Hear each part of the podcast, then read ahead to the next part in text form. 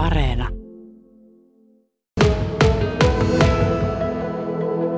Meillä on tähän asti ollut ohjaavana tekijänä tuo huoltovarmuuskeskuksen tekemä ohjeistus, jossa sitten on määritelty kriittiset sähkönkäyttöpaikat. Ja tämä on meilläkin siellä ollut takana tehorajoitussuunnitelman laatimisessa. Tällä hetkellä myöskin on valmisteilla sitten työ- ja elinkeinoministeriön kautta myös asetus, joka todennäköisesti tulee vielä antamaan meille lisää ohjaa, ohjaamista tähän tehorajoitussuunnitelmaan. Et näitä kahta asiaa tässä varmasti tutkitaan vielä ennen tulevaa talvea. Pystytkö kertomaan jotain konkreettisia esimerkkejä infrasta, joiden sähkösaati varmistetaan mahdollisen sähköpulankin aikana? Mitä tämmöisiä kohteita voisi olla? Voidaan sanoa, että oma toiminta ensisijaisesti.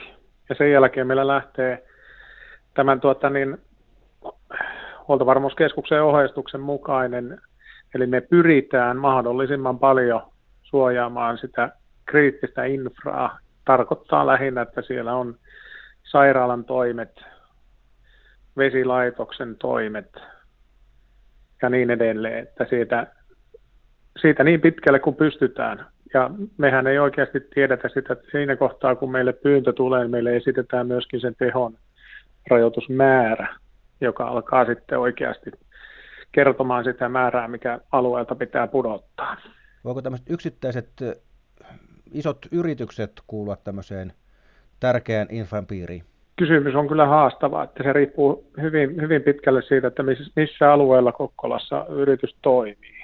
Että me, meidän ohjaustoimet, niin ne on isoja massoja kerralla ja isoja alueita kerralla. Että tuota, me ei voida yksittäisiä käyttäjiä siltä rajata pois. No miten täällä Kokkolassa on tietysti yksi keskeinen toimija on tuo suurteollisuusalue. Liittyykö se millään tavalla tähän teidän, teidän toimintaan? Kyllä se riittyy. Täytyy sanoa suoraan, että tuota, siellä, siellä tapahtuu vaarallisia asioita, jos me lähdetään sähköt tiputtamaan sieltä kerrasta pois. Eli se täytyy keskustella ja neuvotella tuota, niin teollisen, teollisen toimijoiden kanssa, että se pystytään myöskin hallinnoimaan ja viemään tämän tehorajoitustilanteen yli. Eli tämmöisiä neuvotteluja siis on käyty varmaan jo ja käydäänkö jatkossakin, että miten toimitaan?